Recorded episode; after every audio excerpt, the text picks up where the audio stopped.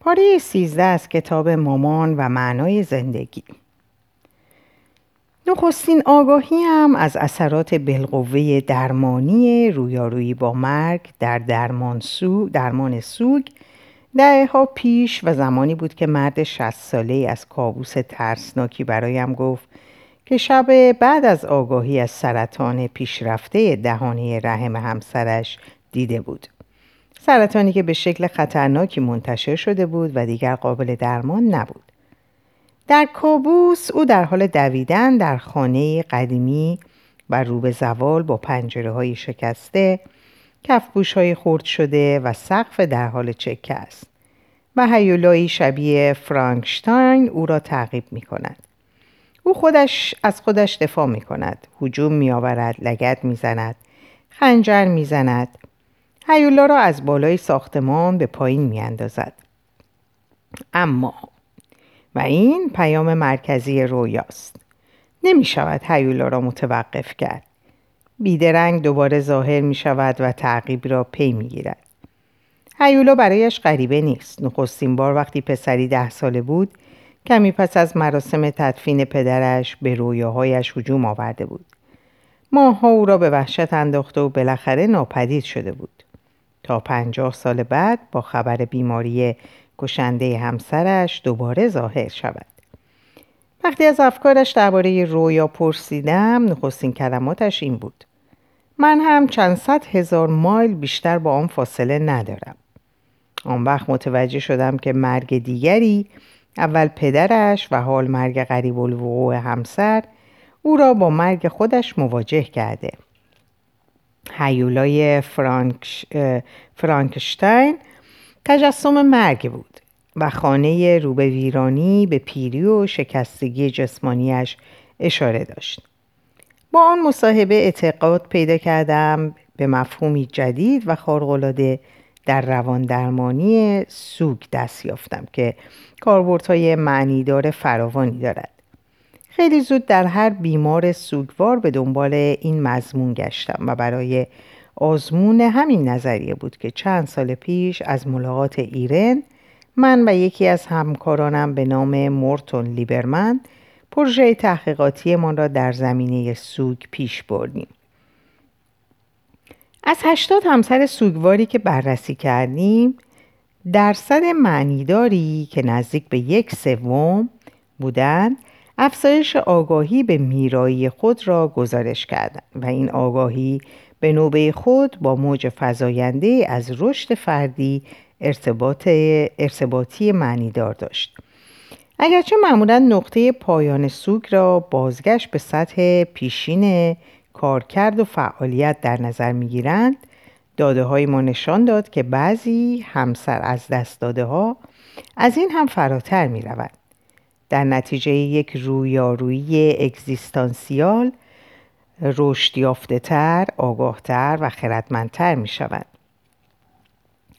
مدت ها پیش از آنکه روانشناسی به عنوان یک نظام مستقل وجود داشته باشد این نویسندگان بزرگ بودند که کار روانشناسان زبردست را انجام می‌دادند در ادبیات نمونه های فراوانی از مرگ آگاهی می‌توان یافت که موجب تحول فردی شده است شک درمانی اگزیستانسیال ابنرز اسکروچ در سرود کریسمس دیکنز را در نظر بگیرید. دگرگونی فردی شگفتآوری که در اسکروچ شکل می‌گیرد نه در نتیجه شادی ایام عید بلکه حاصل رویارویی اجباری با مرگ خودش است. پیام آور دیکنز یا شبه کریسمسی که قرار است بیاید از یک شوک درمانی اگزیستانسیال مدد می‌گیرد. شبه اسکروچ را به آینده, شبه اسکروچ را به آینده می‌برد جایی که ساعت پایانی زندگیش را مشاهده می کند. تصادفا میشنود دیگران به راحتی از مرگش میگذرند و می‌بینند غریبه ها بر سر اموالش با یکدیگر نزا می‌کنند. تحول اسکروچ بلافاصله بعد از صحنه اتفاق میافتد که در حیات کلیسا زانو می‌زند و بر حروف روی سنگ مزارش دست می‌کشد. یا پیر تولستوی را در نظر بگیرید. روح گمگشته که در میان 900 صفحه اول جنگ و صلح بی هدف پرسه می‌زند تا به دست سربازان ناپل اون گرفتار می شود. اعدام پنج مرد پیش از خود را در برابر جوخه آتش به چشم می بیند و در لحظه آخر حکم اعدامش به تعویق می افتد. این نزدیکی مرگ پیر را متحول می کند و به فردی بدل می شود که 300 صفحه نهایی را با رقبت، اراده و با قدردانی فراوان از ارزشمندی زندگی میگذراند. بهتر از آن می توان ایوان ایلیچ تولستوی را نام برد. بروکراتی لئیم که عذابش هنگامی که از سرطانی شکمی می میرد با بینشی عالی تخفیف می آبد. بد می میرم چون بد زندگی کردم. در چند روزی که از زندگیش باقی است ایوان ایلیچ تحول درونی خارق‌العاده‌ای می‌یابد. به درجه ای از سخاوت، همدلی و انسجام می رسد که تا پیش از آن تجربه نکرده است. به این ترتیب رویارویی با مرگ غریب الوقوع فرد را به سوی خرد و جرفای جدیدی از وجود رهنمون می سازد.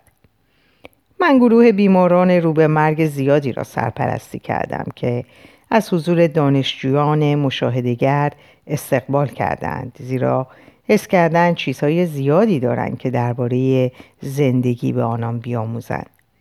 شنیدم این بیماران گفتند حیف که باید تا حالا حالا که جسممان از سرطان سوراخ سوراخ شده سب می کردیم تا بفهمیم چطور زندگی کنیم.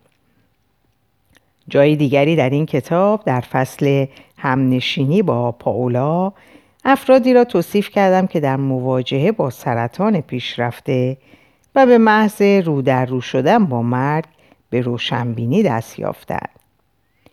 ولی با بیماران عادی تحت درمان درمانی که از سلامت جسمانی برخوردارند زنان و مردانی که با بیماری کشنده یا جوخه آتش روبرو نیستند چه کنیم؟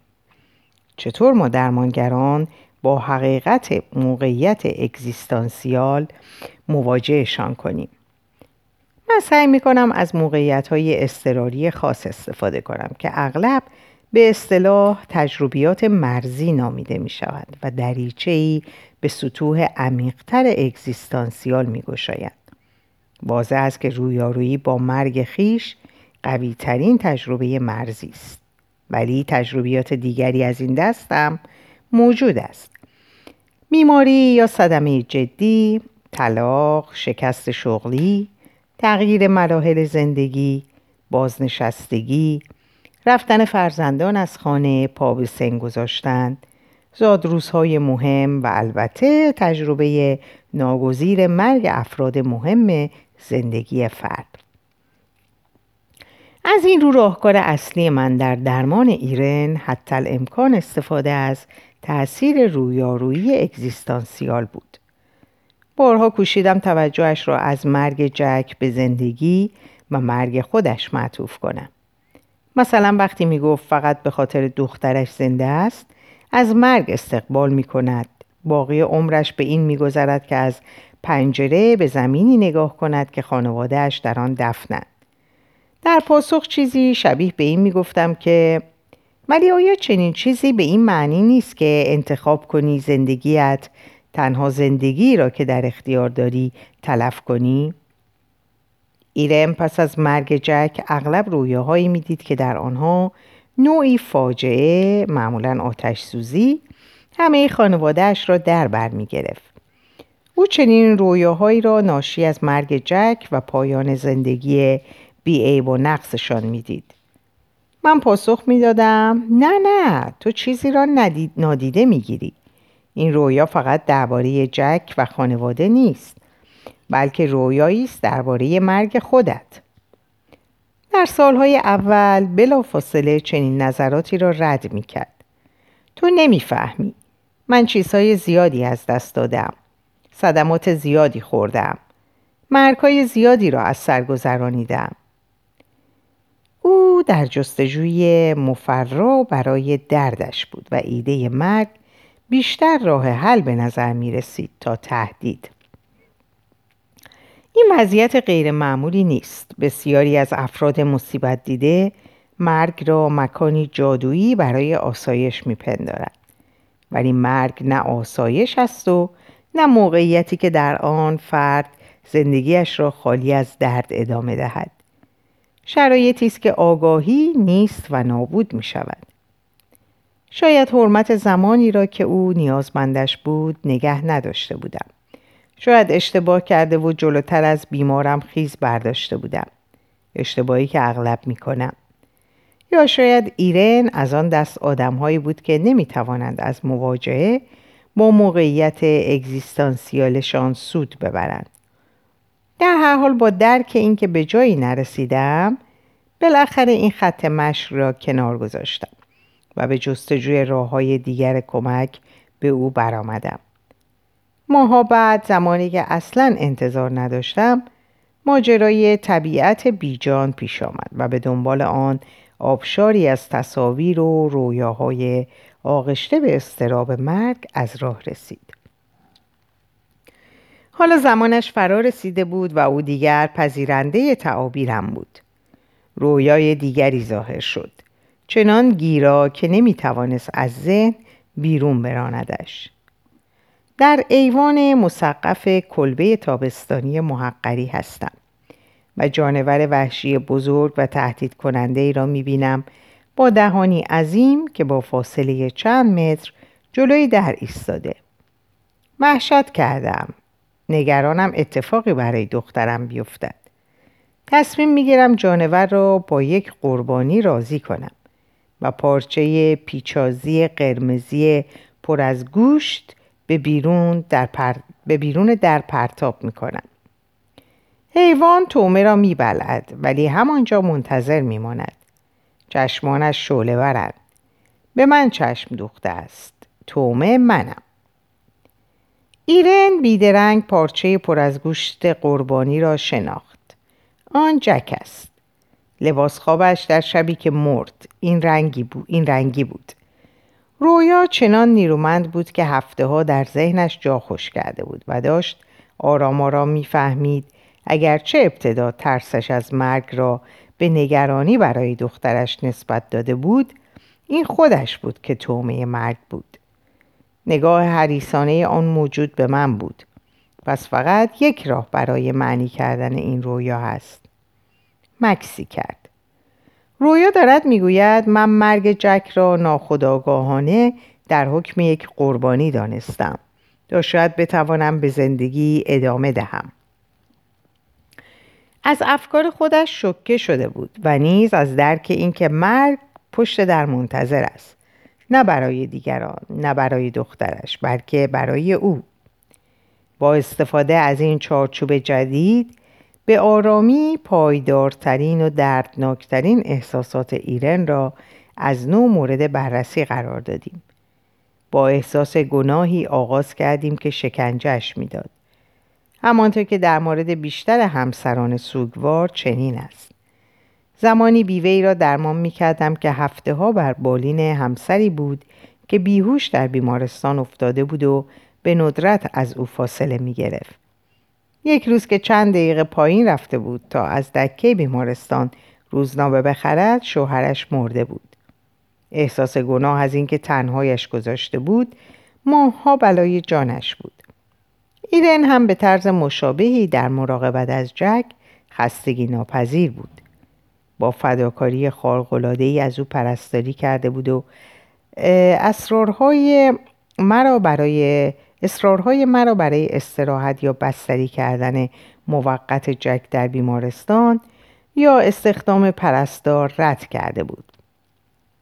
در عوض یک تخت بیمارستانی اجاره کرده بود و آن را در کنار تخت خودش گذاشته بود و تا لحظه مرگ در کنار جک مانده بود.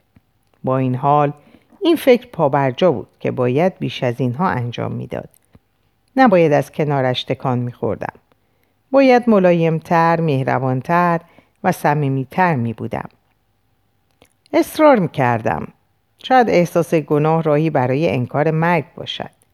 شاید پشت این حرفت که باید بیش از اینها می کردم این باشد که اگر جور دیگری عمل می کردی می توانستی جلوی مرگش را بگیری شاید انکار مرگ پس زمینه باورهای غیرمنطقی دیگرش نیز بود او تنها علت مرگ بسیاری از کسانی بود که دوستش می داشتن.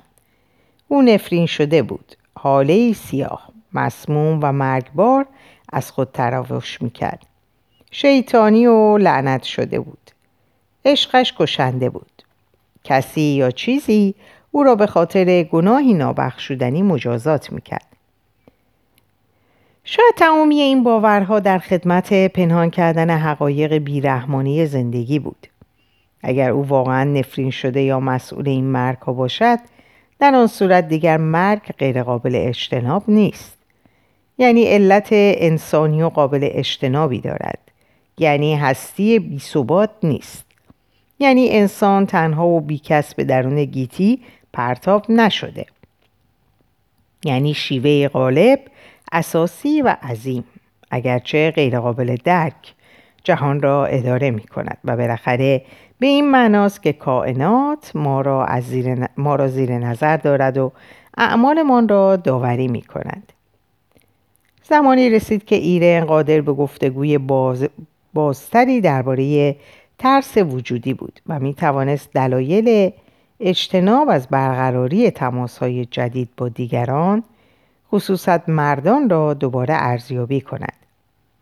او پیش از این ادعا کرده بود از درگیر شدن با دیگران از جمله من دوری کرده تا از درد فقدان دیگر بپرهیزد. حالا کم کم می‌فهمید که این تنها از دست دادن دیگری نبوده که او را میترسانده بلکه ترسش از همه چیزهایی بوده است که یادآور ناپایداری زندگی هست. او را با برخی از دیدگاه های اوتورنک درباره فرد زندگی حراس آشنا کردم. رنک یکی از مریدان فروید که به مسائل اگزیستانسیال نیز احاطه داشت در این جمله دقیقا مشکل ایرن را توصیف کرده. برخی افراد وام زندگی را نمیپذیرند تا زیر بدهی مرگ نروند سرزنشش کردم. ببین چطور دست رد به سینه زندگی می‌زنی؟ می‌خواهی تا ابد از پنجره به بیرون نگاه کنی. از هیجان بپرهیزی. با دیگران درگیر نشوی و خود را در خاطرات جک غرق کنی. نصیحتش کردم. لازم نیست به سفری اقیانوسی بروی. راهی را که در پیش گرفته ای سفرت را آری از لذت می کند چرا خودت را درگیر هیچ و پوچ کنی؟ چرا دوست پیدا کنی؟ چرا به کسی علاقه من بشوی در حالی که سفر بالاخره به پایان می رسد؟ افزایش تمام تمایل ایرن به پذیرش هستی محدودش تغییرات زیادی را موجب شد. در حالی که یک بار از جماعتی سری گفته بود که عزیزانش را از دست داده بودند عزیزانشان را از دست داده بودند حالا جمع دیگری با همان تجربه را طراحی می کرد که از افراد هدایت شده و روشنبینی تشکیل شده که به گفته, گفته او از سرنوشتشان آگاهند. تحولی که بیش از هر چیز در او مطلوب بود افزایش تمایلش به درگیر شدن با من بود. من برای ایرن مهم بودم. در این مورد شک نداشتم. ماها پیش از این گفته بود فقط به خاطر این ملاقات ها زنده است. و به رغم این نزدیکی همیشه ارتباطمان غیر مستقیم بود. و هرگز درگیر رویارویی من و تو واقعی نشده بودیم. همانطور که قبلا در حین درمان گفته بود کوشیده بود مرا بیرون از زمان نگه دارد. حتی امکان کمتر دربارم بداند. تظاهر کند. من داستانی در زندگی ندارم که آغازی داشته باشد و پایانی. اکنون این حالت تغییر کرده بود. در ابتدای درمان یک بار که به ملاقات والدینش رفته بود نسخه مصوری از کتاب جادوگر اوز فرانک بام را دیده بود که در کودکی خوانده بود. در بازگشت گفت من شباهت ظاهری عجیبی با جادوگر اوز دارم. اکنون بعد از سه سال درمان دوباره به تصویر کتاب نگاه کرده بود و این شباهت دیگر به نظرش قابل توجه نبود. حس کردم اتفاق مهمی در شرف وقوع است. وقتی متفکرانه گفت شاید تو جادوگر نباشی. شاید جادوگری در کار نباشد. شاید و بیش از آنکه مخاطبش من باشم با خود ادامه داد باید به سادگی نظرت را قبول کنم که من و تو فقط همسفرانی در سفر زندگی هستیم که هر دو صدای زنگ را میشنویم. و من شک نداشتم که مرحله جدیدی از درمان در حال آغاز بود. هنگامی که در چهارمین سال درمان یک روز عصر وارد مطب شدم مستقیم نگاهم کرد. نشست. دوباره نگاهم کرد و گفت عجیب است ارو ولی به نظرم میاد خیلی کوچیکتر شدی. درس هفتم رها کردن. جلسه نهایی من خیلی معمولی گذشت به استثنای دو اتفاق. اول اینکه ایرن مجبور شد تلفنی ساعت ملاقات را چک کند. با اینکه وقت ملاقاتمان اغلب به دلیل برنامه جراحی های او تغییر می‌کرد در عرض این پنج سال یک بار هم نشده بود فراموشش کند. دومی که درست پیش از جلسه به سردرد وحشتناکی گرفتار شد. از آنجا که به ندرت سردرد می‌گیرم حد زدم این یکی باید به تومور مغزی جک مربوط باشد که اولین بار حضورش را با سردرد شدید اعلام کرده بود. ایرن اینطور شروع کرد. تمام هفته داشتم فکر می‌کردم برنامه برای نوشتن درباره بعضی جنبه های کارمون نداری؟ آن موقع غرق طراحی یک رمان بودم و اصلا به نوشتن درباره او فکر نکرده بودم. این را برایش گفتم و اضافه کردم و در هر حال هیچ وقت نشده راجع به درمانی بنویسم که هنوز در جریان است. در جلاد عشق زمانی شروع به نوشتن کردم که سالها یک دهه و حتی بیشتر از پایان درمان گذشته بود. و بگذار بهت اطمینان بدهم که اگر زمانی بخواهم دربارت بنویسم پیش از شروع کار ازت اجازه می‌گیرم. صحبتم را قطع کرد. نه ارو نه من از اینکه دربارم بنویسی نگران نیستم. از ننوشتنت نگرانم. دلم می‌خواد داستانم گفته بشود. چیزهای زیادی است که درمانگران درباره درمان سوگواران نمی‌دانند. ازت می‌خوام نه فقط از چیزهایی که من آموختم بلکه از چیزهایی که خودت یاد گرفتی هم برای درمانگران دیگر بگویی.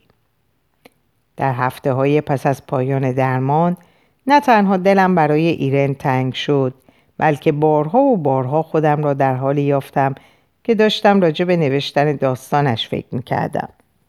خیلی زود علاقه من به سایر نقشه ها علاقه هم به سایر نقشه ها کمرنگ شد و شروع کردم به طراحی رؤوس مطالب. مطالب ابتدا بی نظم و بی نظم و ترتیب و بعد با سرسپردگی بیشتر. چند هفته بعد زمان آخرین ملاقاتم با ایرن برای بررسی نهایی او بود. او به خاطر از دست رفتن رابطه ایمان به سوگ نشسته بود. مثلا خواب بیدید ملاقات هایمان هنوز ادامه دارد. گفتگو با من را در ذهن مجسم می کرد و به اشتباه فکر کرده بود در مکان شلوغی چهرم را دیده یا صدایم را شنیده که او را صدا می زدم.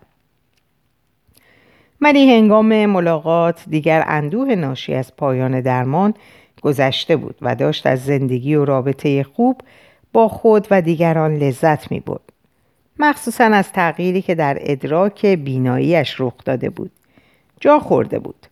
همه چیز دوباره جسمیت یافته بود. در حالی که سالها محیط اطرافش را دو بودی می‌دید.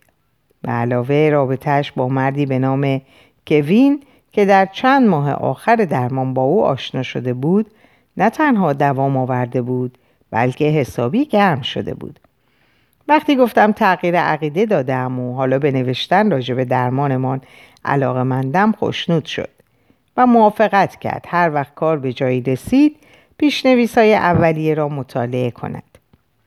چند هفته بعد پیشنویس سی صفحه اول را برایش فرستادم و پیشنهاد کردم در کافه سن فرانسیسکو ملاقات کنیم و دربارهش حرف بزنیم. وقتی وارد کافه شدم و داشتم دنبالش میگشتم اعصابم به شکل غیرقابل توصیفی برانگیخته بود پیش از اینکه مرا ببیند دیدمش و از فرصت استفاده کردم و به آهستگی به طرفش رفتم. دلم می‌خواست دورا دور تماشایش کنم و از دیدن لباس روشنی که به تن کرده بود و قیافه راحت و بیخیالی که موقعی مزه مزه کردن کاپچینو و ورق زدن روزنامه به خود گرفته بود لذت ببرم. پیش رفتم. وقتی مرا دید برخواست و مثل دو دوست قدیمی و صمیمی که در واقع همین طور هم بود هم دیگر را در آغوش کشیدیم و گونه های هم را بوسیدیم. من هم کاپیچینو سفارش دادم. پس از نخستین جرعه ایرن لبخندی زد و دستش را دراز کرد تا با دستمال کف سفید نشسته بر سیبیلم را پاک کند. دوست داشتم مراقبم باشد و کمی به جلو خم شدم تا فشار دستمال را بیشتر حس کنم. وقتی کارش تمام شد گفت حالا بهتر شد. سیبیل سفید نمی‌خوام. دلم نمی‌خواد زودتر از موعد پیرشی بعد دستنویسم را از کیفش در بود ازش خوشم اومد. درست همون چیزیه که آرزو داشتم بنویسی. این هم همون چیزیست که آرزو داشتم از تو بشنوم. ولی بهتر نیست اول نقشه ایمان را مرور کنیم و درباره کل پروژه حرف بزنیم. گفتم در بازنگری بعدی یقین حاصل می کنم که هویتش مخفی خواهد ماند و هیچ یک از آشنایانش او را نخواهند شناخت. چطور است یک مرد فروشنده آثار هنری معرفیت کنم؟ سری به نفت تکان داد. دلم می‌خواد همین که واقعا هستم باشم. چیزی برای پنهان کردن ندارم. کاری نکردم که شرمنده باشم. هر دوی ما می‌دانیم که اختلال روانی نداشتم. من مصیبت دیده بودم. چیزی در این پروژه بود که نگرانم می‌کرد و تصمیم گرفتم دلم را خالی کنم و به زبان بیاورمش. ایرن بگذار داستانی برایت بگویم. از مری دوست خوبی برایش گفتم که روانپزشکی بیعیب و نقص و دلسوز بود و بیماری به نام هوارد داشت که ده سال درمانش کرده بود. هوارد به طرز وحشتناکی در کودکی مورد سوء استفاده واقع شده بود و مری برایش مادری کرد و کاری کرد کارستان. در سالهای اول درمان دست کم ده دوازده بار به دلیل اقدام به خودکشی سوء مصرف مواد و بیاشتهایی شدید عصبی بستری شد. مری در کنارش ماند. کار عظیمی انجام داد و به عبارتی در هر شرایطی همراهیش کرد. از جمله اینکه کمکش کرد تا از دبیرستان، کالج و دانشکده خبرنگاری فارغ تحصیل بشود. گفتم از خودگذشتگی مری برای هوارد خارق‌العاده بود. گاهی می‌شد با تخفیف زیادی که در حق و زحمه قائل شده بود هفته هفت بار ملاقاتش کند. در واقع اغلب به او هشدار می‌دادم داره زیادی مایه می‌گذاره. ما باید مراقب زمان لازم برای زندگی خصوصی خودش هم باشه. مطبش در خانهش بود و همسرش به اینکه هوارد مزاحم یک شنبه هایشان هم بود و وقت و انرژی زیادی از او می‌گرفت معترض شده بود. هوارد مورد آموزشی بسیار خوبی بود و مری هر سال به عنوان بخشی از درس روانپزشکی پایه در حضور دانشجویان پزشکی با او مصاحبه می‌کرد. برای مدت زمانی طولانی شاید پنج سال روی یک درسنامه رواندرمانی کار کرد که درمان هوارد در آن نقش بسیار مهمی داشت. هر فصل کتاب بر اساس یکی از جنبه های کار با او البته با هویت تغییر یافته نوشته شده بود. و در تمامی این سالها هوارد از مری ممنون بود. و چه برای معرفیش به دانشجویان پزشکی و دستیاران و چه برای نوشتن دربارهش به او اجازه تام داده بود. بالاخره کتاب تمام شد و کم مانده بود منتشر شود که هوارد که حالا دیگر خبرنگاری شده بود که خارج از کشور کار می‌کرد ازدواج کرده بود و دو فرزند داشت. ناگهان اجازهش را پس گرفت. در نامه کوتاه فقط توضیح داده بود می‌خواهد آن بخش از زندگیش را فراموش کند. مری توضیح خواست ولی او حاضر نشد توضیح بیشتری بدهد و در نهایت رابطه را کاملا قطع کرد. مری داشت دیوانه می‌شد. آن همه سال را وقف آن کتاب کرده بود و حالا چاره ای جز به فراموشی سپردنش نداشت. او تا چندین سال بعد دلگیر و افسرده بود. ایرن در حالی که ضربه های ملایمی بر دستم می‌زد تا ساکتم کند گفت ارف ارف منظورت را فهمیدم. می‌فهمم دلت نمی‌خواهد ماجرای مری تکرار بشود. ولی بگذار خیالت را راحت کنم. من فقط به تو اجازه نمی‌دهم که داستانم را بنویسی. من دارم ازت می‌خوام که بنویسیش. اگر ننویسی حسابی توی ذوقم می‌خوره. این حرف قولت رو دو قبضه می‌کنه. جدی میگم وقتی گفتم درمانگران زیادی هستند که برای درمان سوگواران نیاز به راهنمایی دارند جدی بودم. تو از کارمون چیز زیادی یاد گرفتی. خیلی زیاد. و من دلم نمی‌خواد این آموزش به تو ختم بشه. وقتی دید ابروهایم بالا رفت اضافه کرد بله بله آخرش هم من, من فهمیدم. دیگه حسابی برام جا افتاده که قرار نیست تو همیشه این دورو برا باشی. در حالی که دفتر یادداشتی بیرون می آوردم گفتم باش قبول دارم که از کارمون چیزای زیادی یاد گرفتم. و برداشت خودم از آنها رو به روی کاغذی می آورم ولی می‌خواهم مطمئن بشوم صدای تو هم از این نوشته شنیده می شود ایرن ممکنه یه لحظه وقت بگذاری و نکات کلیدی را برایم خلاصه کنی؟ آن قسمت هایی که نباید از قلم بیاندازم. اعتراض کرد. تو هم آنها را به خوبی من میدانی. حرفایی تو را می‌خواهم. همانطور که قبلا هم گفتم در درجه اول ترجیح می‌دهم با هم بنویسیم. ولی از آنجا که تو این کار را نمی کنی حالا دست کم یه اشاره بکن. یه جور تدایی آزاد. روس چیزهایی که در ذهنته برام بگو. از نظر تو کدوم کانون اصلی محور کارمون چی بود؟ بیدرنگ گفت تعهد. تو همیشه آنجا بودی. در حالی که به جلو خم شده بودی تا نزدیکتر بشوی. درست مثل یک دقیقه قبل که جلو اومدی تا کف کاپچینو رو از سیبیلت پاک کنم. یعنی اون موقع من صورت تو رو پاک می‌کردم؟ دقیقا. ولی یه جور خوب. نه خیالی و متافیزیکی. من فقط به این چیز احتیاج داشتم. ازت می‌خواستم کنارم بمونی و با کمال میل خودت رو در معرض اشعه مرگباری قرار بدی که از من ساطع میشه. وظیفه تو این بود. ادامه داد درمانگران معمولا این رو نمی‌فهمند. هیچکس جز تو نمی‌تونست این کارو بکنه. دوستانم نمی‌تونستن کنارم بمونن.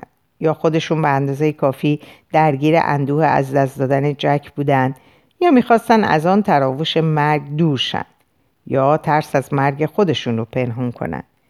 یا از من می‌خواستند یعنی راستی راستی ازم می‌خواستند بعد از گذشت سال اول دیگه حالم خوب باشه. این کاری بود که تو به نحو احسن انجام دادی. ایرن سریع و روان حرف می‌زد و فقط برای مزه کردن کاپیچینو مکس می‌کرد. تو قدرت ایستادگی خوبی داری. کنارم موندی. چیزی بیش از کنارم بودن. مرتبا منو به جلو روندی. مجبورم کردی درباره هر چیزی هر قدر هم شوم و ترسناک باشه حرف بزنم و اگه این کارو نمی کردم به درستی حدس می زدی که درک احساسم رو به تو واگذار می کنم. و کردارت مهم بود کلمات به تنهایی کاری از پیش نمی بردن. به همین دلیل یکی از بهترین کارهایی که کردی این بود که گفتی هر بار که واقعا از دستت عصبانی میشم باید یک جلسه اضافی با تو داشته باشم وقتی مکس کرد نگاهی به یادداشت ها انداختم. مداخله درمانی مفید دیگه هم به نظرت میاد؟ اومدنت به تشییع جنازه جک. تلفن هات وقتی به سفرهای طولانی می‌رفتی برای اینکه ببینی حالم چطوره. نگه داشتن دستم وقتی به اون نیاز داشتم. این کار به خصوص موقعی ارزش من بود که جک رو به مرگ بود. گاهی حس می‌کردم اگه دستایی تو نباشه تا مثل لنگری منو در ساحل زندگی نگه داره در فراموشی شناور و گم میشم. بیشتر اوقات تو رو یک جادوگر تصور می‌کردم. کسی که فراتر از زمانه و دقیقا می‌دونه چی اتفاقی قراره بیفته. این تصورم درباره تو فقط همین چند ماه پیش که شروع کردی به کوچیک شدن کمرنگ شد. با وجود این در تمام این مدت یک احساس متضاد و ضد جادوگری هم با من بود. این احساس که تو هیچ دستورالعمل هیچ قانون و هیچ برنامه ای از پیش تنظیم شده ای نداری. درست مثل اینکه فلبداهه کار می‌کنی. در اینجا به پایان این پاره می‌رسم. براتون اوقات خوب و خوشی آرزو می‌کنم و به خدا میسپارمتون. خدا نگهدارتون باشه.